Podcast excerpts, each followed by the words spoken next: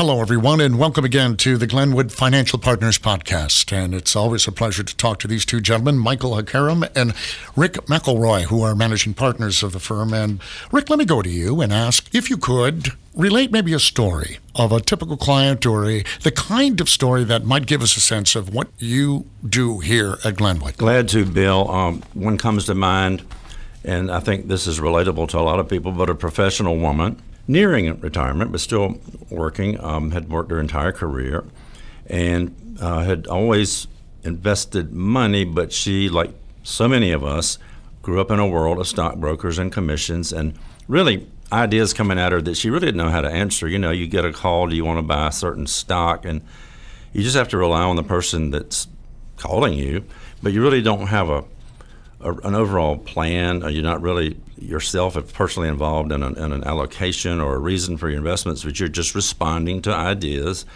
and that's what she was accustomed to. And we introduced her to the idea of of delegating that authority, taking it away from a commission world, and going with a fee base. Um, and that was a little bit hard for her to grasp because the first thing she did is thought about fees. Hmm, that means I'm obligated to pay this fee during the year. I mean, the fee fee is, is not anything out of line, but it, but it is a, it is something you get accustomed to when you start thinking about dollar signs. And um, so, but anyway, she what we did is approached it from a standpoint of, well, tell us about yourself. Tell us about your, your total picture. And and that's what you know sort of broke the ice. Was um, never heard really of an she never really heard much about an investment discipline. Um, she never put all the things together under one sort of roof to talk about them.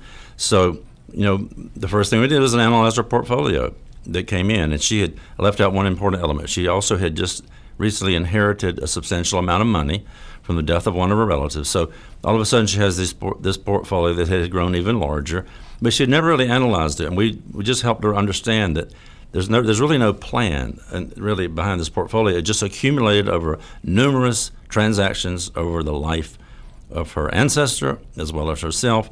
So we put everything together and talked about what we need to do is develop a a philosophy for you that's uh, you know personal to you a customized approach that's personal. It's not using model portfolios. It's using our building or shaping your portfolio and you delegating to us the discretion where we can manage the investments for you. We don't have to ask you to approve something that you don't even understand.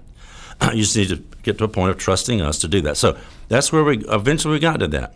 Um, and we overcame the anxiety of this new way to do things developed a plan for coordinating all the pieces of her, her life puzzle. Um, and so that her financial life was, it went from really being uh, teetering on the outcomes of some disconnected decisions to establishing a clear vision for the future. So we got we began. Now that was this still takes time for people to really understand that we're really doing the right thing for them all the time. So um, we gave her a lot of collaborative support. Um, we were very transparent. We focused on her unique goals and dreams and co- talked to her constantly about her, not how she fits into any other model, but just about her.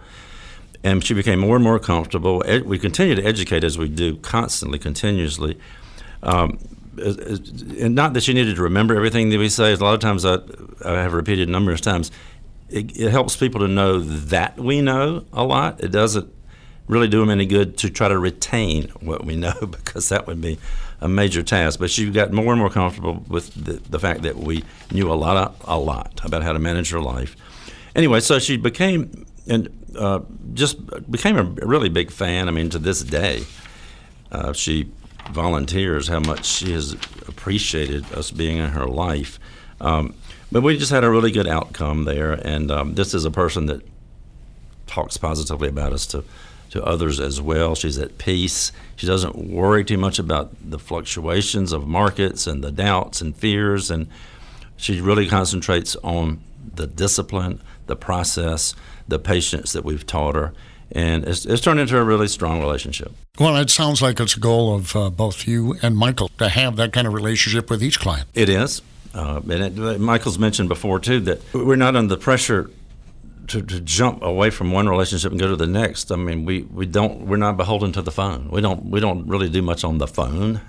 Uh, this is more about addressing each individual's needs and circumstances. So, and I've often said, you know, if somebody called us and said, "You need to be, can you be in South Carolina tomorrow morning at 8? We, we could make that happen, probably. uh, anyway, just an, that's just one example. Now, Rick, if people would like more information, what's the best way to do that? I would say the best way to communicate for me personally is just a direct conversation. If you call the office, you will very likely reach me or Michael. And when you call our number, it's 919 268 4100, and you select from there.